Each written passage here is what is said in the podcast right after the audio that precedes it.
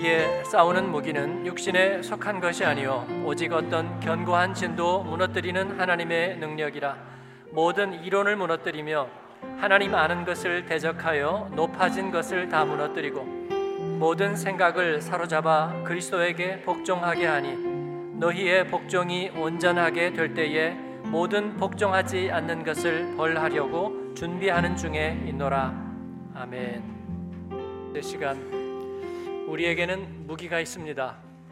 주제로 여러분과 말씀을 나눕니다. 오늘 말씀 중에서 우리의 주목을 끄는 유명한 말씀이 있습니다.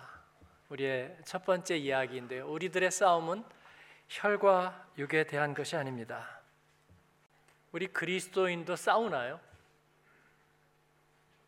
어, 인간으로서가 아니라 그리스도인으로서도 맞습니다. 그리스도인으로서도 어, 싸워야 할까요?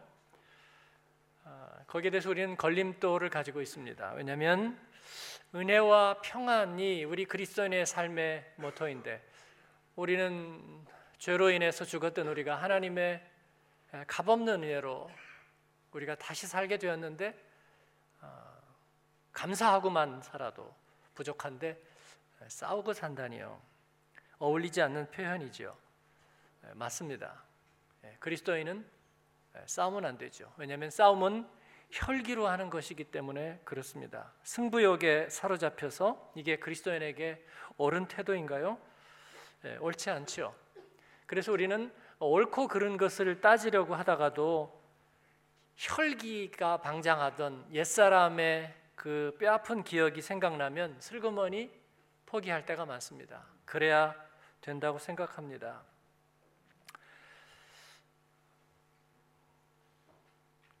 우리 그리스도인은 그래서 자신을 주장하는 논쟁도 어, 피하려고 하고 극단적인 대립은 더더군다나 피하려고 합니다. 한마디로 싸우지 않으려고 합니다. 어, 옳습니다. 그래야 됩니다. 왜냐하면 감정과 대립을 낳는 싸움은 우리 그리스도인에게 특히 우리의 속사람에게 전혀 유익하지 않기 때문입니다. 어, 피해와 보복을 낳는 싸움은 더더군다나 피해야 됩니다. 분노와 상처를 만들어내는 싸움이라면 그리스도인은 결코 해서는 안 됩니다. 몇 분에게 한번 얘기해 주세요. 싸우지 맙시다. 아, 이것이 성경이 얘기하고 있는 혈과 육에 대한 싸움입니다. 자, 오늘 말씀으로 잠깐 들어가겠습니다. 여기서 길 잃지 마시기 바라고요.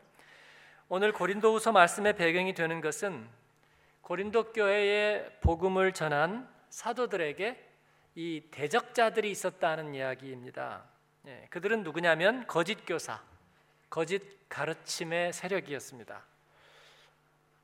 항상 복음의 사람들이 복음을 전하면 이 복음을 전하는 데 따르는 이 기생적인 세력이 있습니다. 복음이 없으면 그들은 설 자리가 없어요. 진리가 있는 곳에 항상 창세기 3장의 에덴 동산의 뱀처럼 그 진리의 기생에서 그것을 약간 헝클어트림으로써 변질시킴으로써 덕을 보는 이 진리 교란의 세력이 있다는 거예요. 죄는 그런 것들입니다. 스스로는 존재할 수 없는 것들, 기생해서 뭔가를 왜곡시킴으로써 존재하는 것들. 그들은 복음을 전하는 교회마다 따라가서 다시 그 은혜의 복음을 공로의 종교로 그리고 계율적인 그런 비판적 종교로 돌려 놓으려고 했습니다. 그 대신에 그들은 거짓된 가르침을 다양성의 존중이라는 말로 포장하려고 했습니다.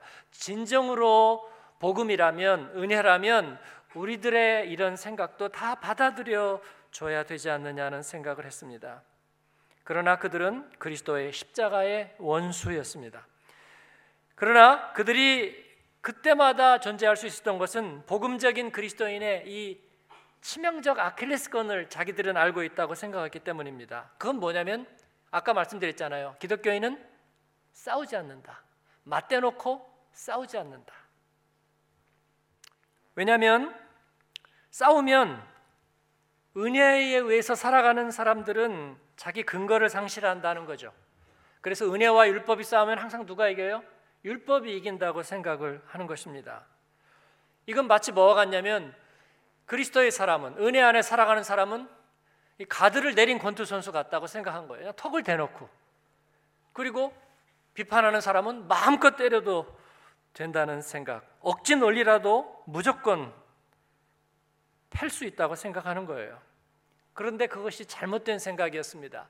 복음의 사람들은 전사들이었어요. 워리어들이었습니다. 싸울 준비가 되어 있었어요. 그러나 이것은 아까 드린 그런 싸움이 아니고요. 전혀 다른 싸움입니다. 이건 마치 백혈구의 싸움. 지난주에 적혈구 얘기했으니까 이번 주에는 백혈구 얘기를.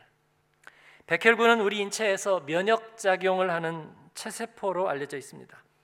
세균이나 병원균이 침투하면 싸워서 우리 어릴 때 무협 영화 보면 이 동귀어진 네? 서로 같이 죽는 거 있잖아요. 네. 그렇게 장렬하게 이 세균과 함께 전사하는 거예요. 이 싸움은 생명을 위한 싸움이고 그리고 구원을 위한 싸움입니다. 우리 몸의 면역 체계가 작동하는 그 이야기를 읽어보면 어, 참 신기합니다. 어떻게 알람이 울리고 또 어떻게 전투 요원에게 정보가 전달되고 그 다음에 생명을 지키기 위한 가차없는 싸움이 이루어지고 그리고 그 가운데 어떻게 예, 면역적인 항체가 형성되고 하나님의 생명 체계는 정말 신기한 것 같아요. 이것은 거룩한 싸움입니다. 아, 물론 열이 받기는 하죠. 그러니까 이렇게 붓기도 하고 열이 나기도 하고 그러지만 그러나 이것은 생명의 대가가 치러지는 거예요. 이 거룩한 싸움에 대해서 잘못된 오해가 있습니다. 생명의 대적이 들어오는데 짐짓 꼬리를 내리는 자기 성찰 이게 겸손한 거라고 생각하는 것은 틀렸습니다. 백혈구는 자기 성찰하지 않습니다. 대적 앞에 맞서고 그리고 싸움을 하는 거예요. 우리가 뭔가 우리가 잘못했을 거다. 우리가 성찰할 것이 있다고 생각하는 것은 이 바이러스예요. 마치 뭐가 같냐면 적진에다가 전자파 폭탄을 보내서 미리 그들에게 교란 작전을 펴는 것과 같습니다. 예전에 어느 제 신학 동료 중에는 누가 억울한 일을 당했다고 말하면 항상 네가 잘못했을 거야라고 말하는 사람이 있었어요. 아 정말 얄미워요. 어, 사실 따져보면 잘못한 것이 있을 것 같기는 해요. 그래도 매번 네가 잘못했을 거야 아, 말하는 것은 좀 아닌 것 같아요. 어, 가다가 운전하고 가는데 어, 옆에 차가 지나가면서 손가락질을 하고 가는데 어 화를 내니 옆에 앉아 있던 가족이 당신 인상이 안 좋잖아. 아, 인상이 안 좋은 건 맞죠. 그래도 그건 좀 아니지요. 제가 시골에서 단독 목회하고 있을 때 어, 목사 고시를 치러야 됐고요.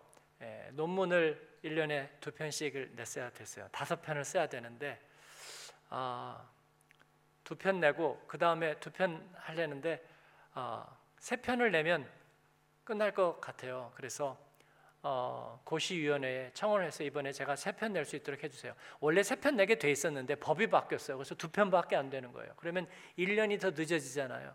그래서 제가 세 편 낼 수 있게 어, 해달라고 청원을 했어요. 그래서 이제 어, 제가 답은 못 받았는데 그래서 어, 총회본부에 올라가서 고시 접수를 하러 가는데 어, 시골에서 가기 때문에 경북 의선 비안 이두라고 그랬죠 제가 예, 그래서 거기서 나와 가지고 버스를 타고 나와서 도리원에서 갈아타고 그리고 시외버스를 타고 서울 동부정장에 내려 가지고 거기서 또 전철을 타고 가야 되니까요. 그 전날 나와서 정말 1박 2일 만에 올라가는 거예요. 월요일 날 아침에 가서 접수를 하려고 가서 사무처에 가서 접수를 하려 갔는데 어, 그 사무원이 안 받아주는 거예요. 두 편밖에 안 되는데요. 그래서 그래서 내가 고시원에 청원을 했걸랑요. 그러니까 우선 받아 주시고 안 되면은 고시원에서 얘기가 올 테니까 그렇게 하면 되죠. 그랬더니 다짜고짜 목사님 되실 분이 그러면 돼요. 그러는 거예요. 그래서 그러면 되는 게 아니라 제가 열을 받았어요. 뭐라고 다시 한번 얘기해 봐. 제가 확 그랬더니 그 사람도 얼굴이 빛이 착 변하고 그 다음에 일어나 내가 이제 그럴지도 모르는 지금은 제가 거의 예수님을 닮았기 때문에 여러분이 저제 상상이 안 가시겠지만 그때는 좀 그랬던 것 같아요. 그랬더니 줄이 이렇게 서 있었거든요. 어, 뒤에서 누가 그러는 거예요. 성화가 아직도 안 돼서 그래. 누군가 하고 제가 봤더니 저희 같은 과 출신의 네 살 많은 형이 저를 보고 네, 너는 그게 깨져야 돼 그러는 거예요. 웃고 말았지만 네. 왜이 얘기를 한 거예요 제가? 네. 아, 우리는 물론 그건 제가 잘못한 거예요. 네, 제가 거기서 아, 화낼 일은 아니었어요. 아니었는데 우리는 종종 그런 어, 비관적인 자의식을 갖고 있는 거예요. 어, 뭔가 우리가 잘못하지 않았을까? 그런데 이것은 때로 적의 결안에 우리가 스스로 무너지는 것입니다. 어, 영적 싸움에 대해서 우리가 두 가지 잘못된 태도를 제가 말씀드리려고 합니다. 첫 번째는 영적 싸움은 자기 비판을 얘기하는 것이 아닙니다. 제가 초등학교 때 이래요. 어, 저희 학년이 12반이었는데 학년에 그 반대항 축구 시합이 있었습니다. 그래도 우리는 꽤 큰 축제였습니다. 학부모들이 많이 오셨어요. 우리 반이 시합에 나갔는데 아, 저는 교체 멤버였고요. 음, 여러분이 아시는데 제 축구는 잘 못해요. 그래서 어, 금방 교체돼서 나왔어요. 그래서 이제 응원단에 이렇게 서 있는데 우리가 졌습니다. 지고 있는데 중간에 싸움이 붙었어요. 상대 팀하고 붙은 게 아니라 우리 편끼리 붙었어요. 어, 주장이 좀 성질도 못 되고 네, 체격도 있고 그랬는데 골을 먹자 그 골을 먹었다고 우리 수비 보는 아이를 가서 배를 발로 걷어 차버린 거예요. 어, 정말입니다. 그래서 그 아이가 아주 대굴대굴 굴렀어요. 근데 그것을 그 맞은 아이 엄마가 왔다가 본 거예요. 그러니까 막 엄마가 울면서 선생님한테 가서 항의를 한 거예요. 아니 같은 팀끼리 뭘 잘못했기에 우리 애가 저래 맞아요. 그리고 막 울면서 그 모습을 보는 우리가 전부 비참한 심정이 됐어요. 그래서 시합에 진 것보다도 훨씬 더 마음에 이런저런 분노를 안고 운동장을 떠났던 기억이 납니다. 그리스도인이 세상의 비난에 대해서 그리스도인 된 것을 부끄러워하고 믿음 자체를 비판하는 일이 많아요. 세상이 가치관이 허물어져 가는 것에 대해서 그리스도인에게 책임을 돌리는 데 대해서 스스로 잘못했다고 생각하는 거예요. 이것은 적전 분열과도 같은 것입니다. 이것은 자녀가 어려움을 당했을 때 부모가 서로를 비난하는 것과 같아요. 당신이 제대로 했더라면 이런 일은 없었어. 이 말처럼 뼈아픈 말은 없어요. 여러분 그러지 않기를 바랍니다. 자녀에게 꼭 무슨 일 생겼으면 어디가 있었느냐 그런 얘기하지 않기를 바래요. 그건 중요한 것이 아닙니다. 책임을 따질 일이 아니죠. 자녀의 어려움은 구해 주어야죠. 값을 치러 주어야죠. 사랑으로 감싸 주어야죠. 해결책을 만들어야죠. 그래서 부모는 전사가 되어야 하는 거예요, 여러분. 책임이나 따지는 그런 다툼의 사람이 아니라 전사가 되어야 하는 거예요. 자기 비판이 아니라 저 사람이 믿음에서 멀어지는, 멀어지는 이유는 당신이 너무 혼자서 헌신했기 때문이라 그 말은 틀렸습니다. 너무 사랑했기 때문에 헤어진다는 변명 같습니다. 사랑하는 여러분, 저희는 이런 비판에 결코 동의하지 않습니다. 두 번째로 이 영적 싸움이 아닌 것은 뭐냐면 영적 싸움은 반대자들을 향한 것이거나 적대감 자체를 향한 것이 아닙니다. 영적 싸움이란 에베소서 6장 12절에 그렇게 나와. 우리의 씨름은 혈과 육의 육을 상대하는 것이 아니요 통치자들과 권세들과 이 어둠의 세상 주관자들과 하늘에 있는 악의 영들을 상대함이라 그랬습니다. 이것은 뭐냐면 바울 사도가 말씀하는 것은 이 복음에 반박하는 그 사람들을 향해 싸우는 게 아니라 그런 것입니다. 혹은 그들이 반대해 온다는 그 적대감, 그 감정과 싸우는 것이 아니라 그런 것입니다. 그게 아니라 그 뒤에 숨어 있는 불신앙의 정체입니다. 그것을 주관하고 있는 악의 세력과 그 악의 가치관입니다. 그 악한 영의 본산에 대해서 우리는 싸우는 거예요. 여러분, 백혈구가 적대감이 있을까요? 없습니다. 자신을 싫어하는 반대자라는 정서적인 거부감 그런 거 없습니다. 생명을 위한 싸움이 있을 뿐입니다. 그러면 이게 맹목적이고 광신적이냐? 아니요, 거룩한 싸움입니다. 여러분이 저에게 물어보신다면 인질범을 사살해도 됩니까? 목사로서 대답해 보세요. 예, 목사로서 대답합니다. 그게 인지를 구하기 위한 마지막 방법이라면 사살해야 된다고 단호하게 대답하겠습니다. 생명을 살리려고 생명을 죽인다는 게 말이 되느냐? 그리스도인으로서 그렇다면 저는 그것을 궤변이라고 말하겠습니다. 의사가 썩어가는 다리를 자르는 것은 폭력이 아닙니다. 생명을 살리는 일입니다. 예수님은 한 마리의 양이 잃어버렸을 때 아흔아홉 마리 양을 어떻게 할 것이냐? 버려두고 가겠다고 단호하게 말씀하십니다. 이것이 생명을 위한 싸움입니다. 만약에 그런 생각이 테러를 정당화하는 것 아니냐고 물어본다면 논리적인 오류라고 답해 주겠습니다. 왜냐하면 구원의 진리는 힘이고 능력이지 가정법이 아니기 때문에 그렇습니다. 부모가 자녀가 어려움에 처해 있는데 거기에서 원인을 찾아요? 아니죠. 자기가 투입되어서 대가를 치르고 살려내는 거죠. 오늘 말씀은 우리에게 그러한 싸움을 얘기해 주고 있는 거예요.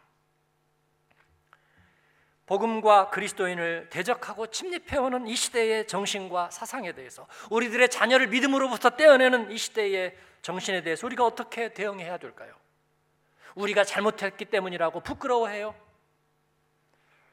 21세기에 유럽에 새롭게 만연되는 풍조가 있습니다. 이게 새로운 무신론이에요. Neuer Atheismus. 그 The Four Horsemen이라고 소개되고 있는 그 네 명의 기수로 소개되고 있는 사인방이 있습니다. 그들의 이름은 만들어진 신의 리처드 도킨스, 히스토, 크리스토퍼 히친스, 샘 해리스, 다니엘 데넛입니다. 그리고 프랑스의 엉프리 이런 사람들이 예, 신부신론의 기수예요. 그 중에서 옥스퍼드 대학 교수였던 리처드 더킨스는 여러분도 이름 많이 들어보셨을 거예요. 네, 고테스반 이런 책을 쓰고요. 만들어진 신. 자기가 왜 공격적인 무신론자가 되었는가 그 얘기를 변명하면서 9.11 테러 때문이었다고 말합니다. 그 이유를 이렇게 들어보면요. 약간 감동도 있어요. 종교적 근본주의의 광신과 그리고 이성과 과학의 그 반대되는 그들의 맹목적인 근본주의 그리고 테러와 그들의 대립을 참을 수가 없어서라 그렇게 얘기합니다. 여러분 그런데 이것은 그리스도인에게도 마찬가지입니다. 문제는 그 다음에 그들이 뭐를 하느냐는 거예요. 그래서 그들은 평화에 대한 대안을 제시하거나 근심 없고 두려움 없는 참된 내면의 기쁨과 그런 진리의 길에 대해서 소개하지 않고 그들이 한 일은 고작 기독교를 끌어내리는 일입니다. 근거도 취약하게 성경에 대해서 그들이 굉장히 감정적으로 천박하게 반박하는 일이에요. 사랑하는 여러분, 그런데도 사람들이 거기에 기가 죽습니다.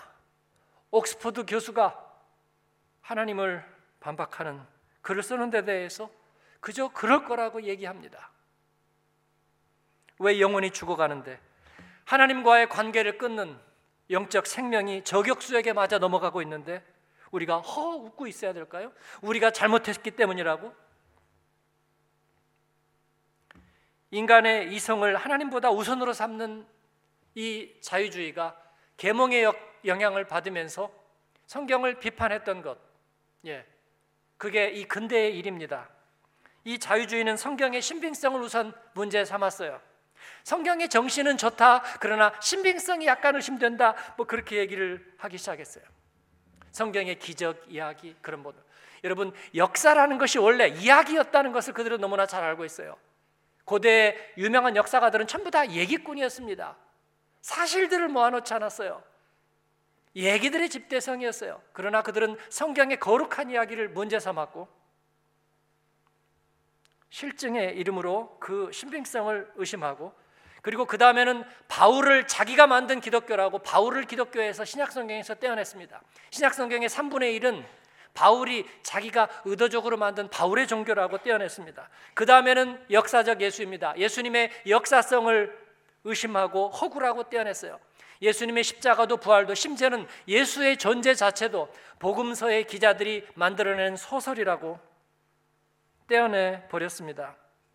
그러고 나니까 성경은 유대교의 기록 일부와 예수를 따르던 사람들의 일부 고백서가 되어 버리는 거예요. 그 다음에는요, 인간이 반려견보다 낫다는 증거를 찾는 것이 앞으로 어려울지도 모르겠어요. 제가 최근에 옥스퍼드 대학의 수학 교수인 존 레녹스가 쓴 책들을 어, 주문해서 구입했습니다. 그는 복음을 변호하고 그리고 성경을 수호하는 일에 그리고 이 신무신론자들의 그 주장들을 반박하는 글들에 자기의 소명을 바친 옥스퍼드 교수입니다. 그는 왜 이런 일을 하게 되었을까? 저는 그 동기가 굉장히 감동이 됐어요. 예, 복음을 위한 변명을 위해서 그의 생애를 살았던 이 C.S. 루이스의 옥스퍼드 마지막 강의를 들은 사람이에요. 그는 거기에서 소명을 받고 감동을 받고 자기도 이 일에 헌신하게 된 것입니다. 책을 제가 다 주문했는데 어, 다 번역이 하나도 되지 않았어요. 속도가 좀 늦는데 제가 이제 3월에 우리가 거리 전도를 앞두고 있어요. 근데 많은 분들이 좀 불안해하고 두려워해요. 네. 기독교의 앞선 세대였던 이 독일 땅에서 이 합리적인 정신을 어, 앞세우는 그들 앞에서 우리가 뭐를 전도할 수 있을까? 또 우리를 비웃지는 않을까? 제가 예, 이 내용들을 틈나는 대로 해서 홈페이지에다가도 올리고 여러분에게 같이 나누려고 생각해요. 그가 쓴 책 중에 Gunning for God, 어, 하나님 사냥 이런 제목이죠. 독일어로는 Gott im Fadenkreuz라고 번역이 됐어요. 제가 우리말로 하나님을 정조준하다 그렇게 번역을 해봤는데 멋지잖아요. 신무신론자들은 무엇이 잘못되었는가라는 어, 책입니다. 그는 거기에서 케임브리지 대학 교수인 유명한 스티븐 호킹의 생명과 우주에 대한 무신론적 사상을 반박하고 있어요. 그리고 신무신론자들의 냉소적인 비아냥과 논쟁을 적대감 없이 또박또박 반론하고 있습니다. 신부신론자들은 하나님과 이성이 신앙이 이성과 과학의 적이라고 규정합니다. 영성은 모든 것을 오염시킬 뿐이라고 말합니다. 인간은 하나님 없이 선할 수 있다고 말합니다. 성경의 하나님은 구약의 하나님은 폭군일 뿐이라고 말합니다. 구원이라는 개념은 도덕적으로 모순이라고 말합니다. 기적은 순수한 판타지일 뿐이라고 말해요. 예수님의 부활은 복음서 기자들의 소설이라고 말합니다. 그러나 여러분 신약 성경에 역사적 사실을 위한 학문적인 노력과 연구도 엄청난 분량이 쌓여 있는 것을 아는 사람이 그렇게 많잖아요.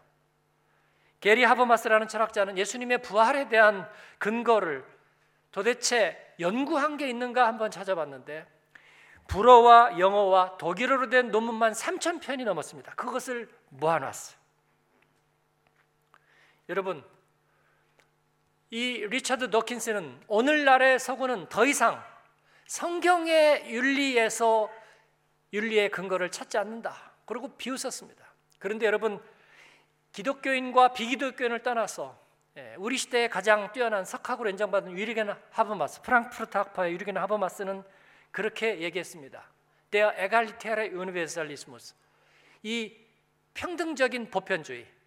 바로 이 서구가 지금까지 지녀왔던 자유에 대한 이념, 그리고 연대성에 대한 이념, 그리고 양심적인 윤리에 대한 이념, 그리고 어, 민주주의에 대한 이념, 그 모든 이념이 근원한 바로 이 평등의 보편주의. 이것은 어디에서 왔느냐? 철저하게 구약적인 의와 정의와 그리고 신약적인 사랑의 윤리로부터 기원한 것이다. 이것은 우리 서구가 가지고 있는 유산인데 이 유산은 그동안에 새롭게 해석되기도 하고 그리고 비판적으로 계승되기도 했지만 이것은 여전히 우리 서구 사회의 정신적인 줍스탄스 핵심이고 본질이다 그렇게 얘기하고 있습니다. 그리고 오늘날의 이 초민족적인 포스트 모던적인 이런 세상의 움직임에도 불구하고 우리가 먹어야 될 그 핵심적인 영양소는 이것 외에는 아직은 다른 Alternative가 없다. 그렇게 얘기하고 있어요. Alles andere ist postmodernes Gerede. 다른 모든 다른 것을 얘기하는 것은 포스트 모던적인 잡설에 불과하다. 그렇게 얘기하고 있어요. 어, 제가 좀 박수를 좀 쳐주고 싶어요. 멋진 얘기 같아요, 여러분. 사랑하는 여러분, 오늘 서구가 누리고 있는 모든 인간의 가치와 덕목의 근거는 성경에서 온 것입니다. 하나님의 성품으로부터 온 것입니다. 우리의 자녀가 다시 가치 있고 존귀하게 존엄하게 살아가야 될 근거는 하나님의 약속이고 그리고 하나님의 구원인 줄로 믿습니다. 성경에 대해서 부끄러워하지 않는 여러분 되기를 바랍니다. 책 한 편에 여러분의 신앙과 그리고 하나님이 주신 은혜를 부끄럽게 여기지 않게 되기를 바랍니다. 바울은 키가 작고 그리고 식민지의 유대 백성이었지만 그는 로마로 나아가면서 그렇게 선언했습니다. 내가 로마 제국 앞에서 복음을 부끄러워하지 않습니다. 왜냐하면 이 복음은 모든 믿는 자에게 구원을 주신 하나님의 능력이 되기 때문입니다. 이 레녹스는 그렇게 얘기하고 있어요. 이 무신론자들이 자기가 반박할 때 그들이 다시 반박해 올 줄 알았는데 그들의 근거가 얼마나 취약한지 보고 놀랐다 그렇게 얘기하고 있어요, 여러분. 우리가 싸우는 것은 자기 비판이 아닙니다. 적으로부터 생명을 구해내기 위해서입니다. 여러분, 비판하기 위해서는 무기라는 거 필요 없어요. 비판하려면요, 그 말만 받아서 꼬으면 돼요.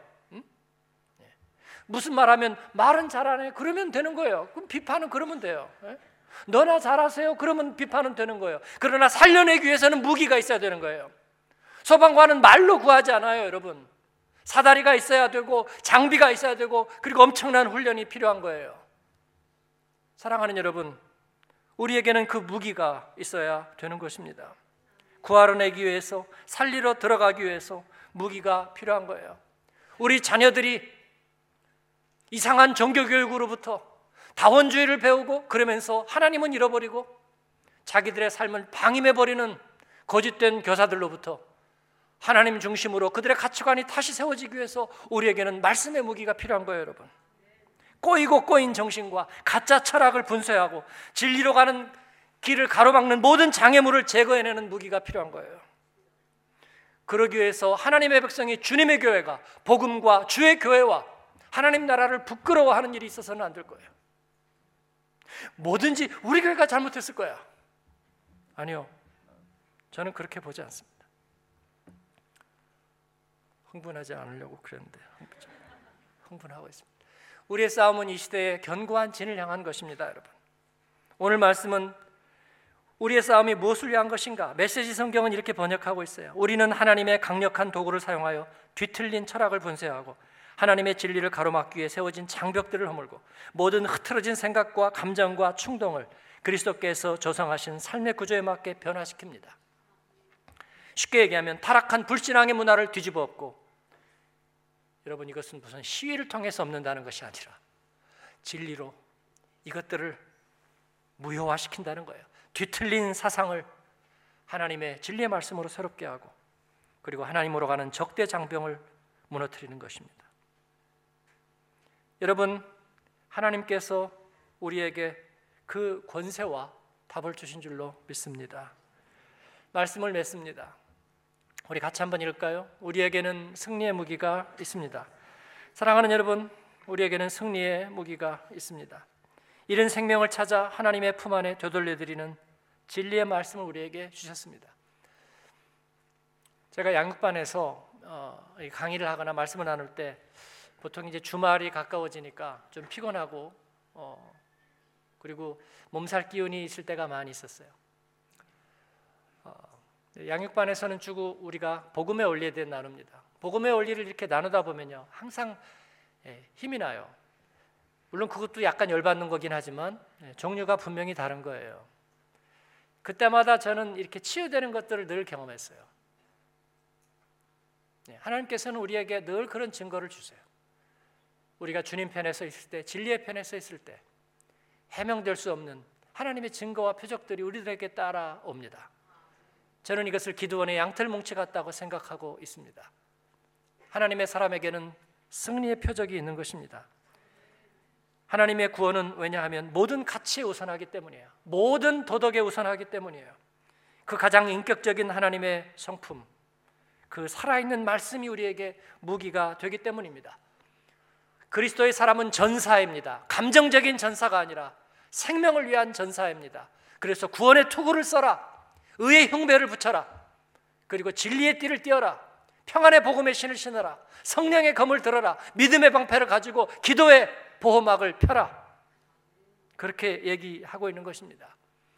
이 구원의 복음을 앞세우고 이 세대의 가치와 싸워 이겨서 다음 세대를 다시 하나님 예배자로 세우고 그리고 주님 오실 길을 예비하는 저와 여러분 영광의 디아스포라 되시기를 주님의 이름으로 축원합니다.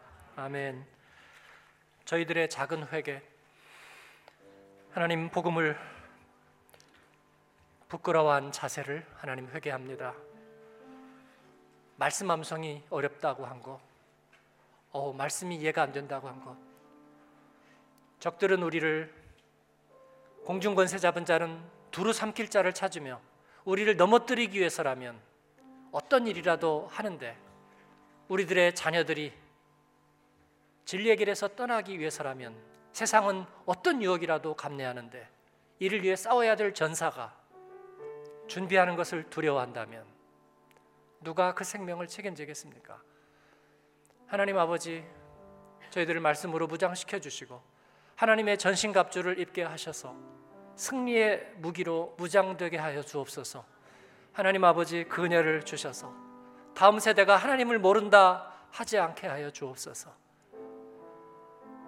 주님의 말씀과 복음이 여러 가지 레저 중에 하나가 되지 않도록 도와주시고 유일한 가치가 되게 하여 주옵소서. 하나님 주님의 교회와 디아스포라의 교회들을 축복하여 주시고 서로 그 안에서 자중질환 겪고 지내지 않도록 도와주시고 하나님 앞에 하나님의 전사로 일어서게 하여 주시옵소서. 3월에 복음 거리 대회를 전도 대회를 축복하여 주시고 이 땅에 우리가 주님의 좋은 소식 우리가 웃을 수 있는 좋은 이유 전할 수 있도록 하나님 도와주시옵소서. 우리 같이 하늘성으로 기도하겠습니다. 은혜로우신 아버지 하나님 감사합니다. 오늘도 저희에게 말씀하여 주시고 하나님 우리의 싸우는 무기가 육신에 속한 것이 아니요 어떠한 견고한 진도 무너뜨리는 하나님의 능력이라 하나님이 말씀 붙들게 하시니 감사합니다. 하나님 우리들의 자녀들이 믿음에서 떠나고 있습니다. 하나님 우리의 이웃과 우리의 다음 세대가 하나님을 멀게 하는 모든 거짓된 가르침 앞에 서 있습니다. 하나님이여 주의 말씀으로 저희들에게 강력한 진을 파하는 능력 되게 하시고 그 말씀을 부끄러워하지 않습니다. 진리 위에 서서 살아가게 도와주옵소서. 우리 아버지 감사합니다. 오늘 또 하나님 앞에 서 있는 주의 사람들을 오늘 주님을 손잡는 주의 자녀들을 하나님 축복해 주시고 아버지 그 마음에 예수님을 영접하고 주님과 함께 동행하는 은혜가 있게 하여 주옵소서. 아버지 하나님 감사합니다. 우리의 기도를 들으심을 감사합니다. 우리에게 말씀 주심을 감사합니다. 하나님의 동행하심이 있게 하심을 감사합니다. 예수님의 이름으로 기도합니다. 아멘.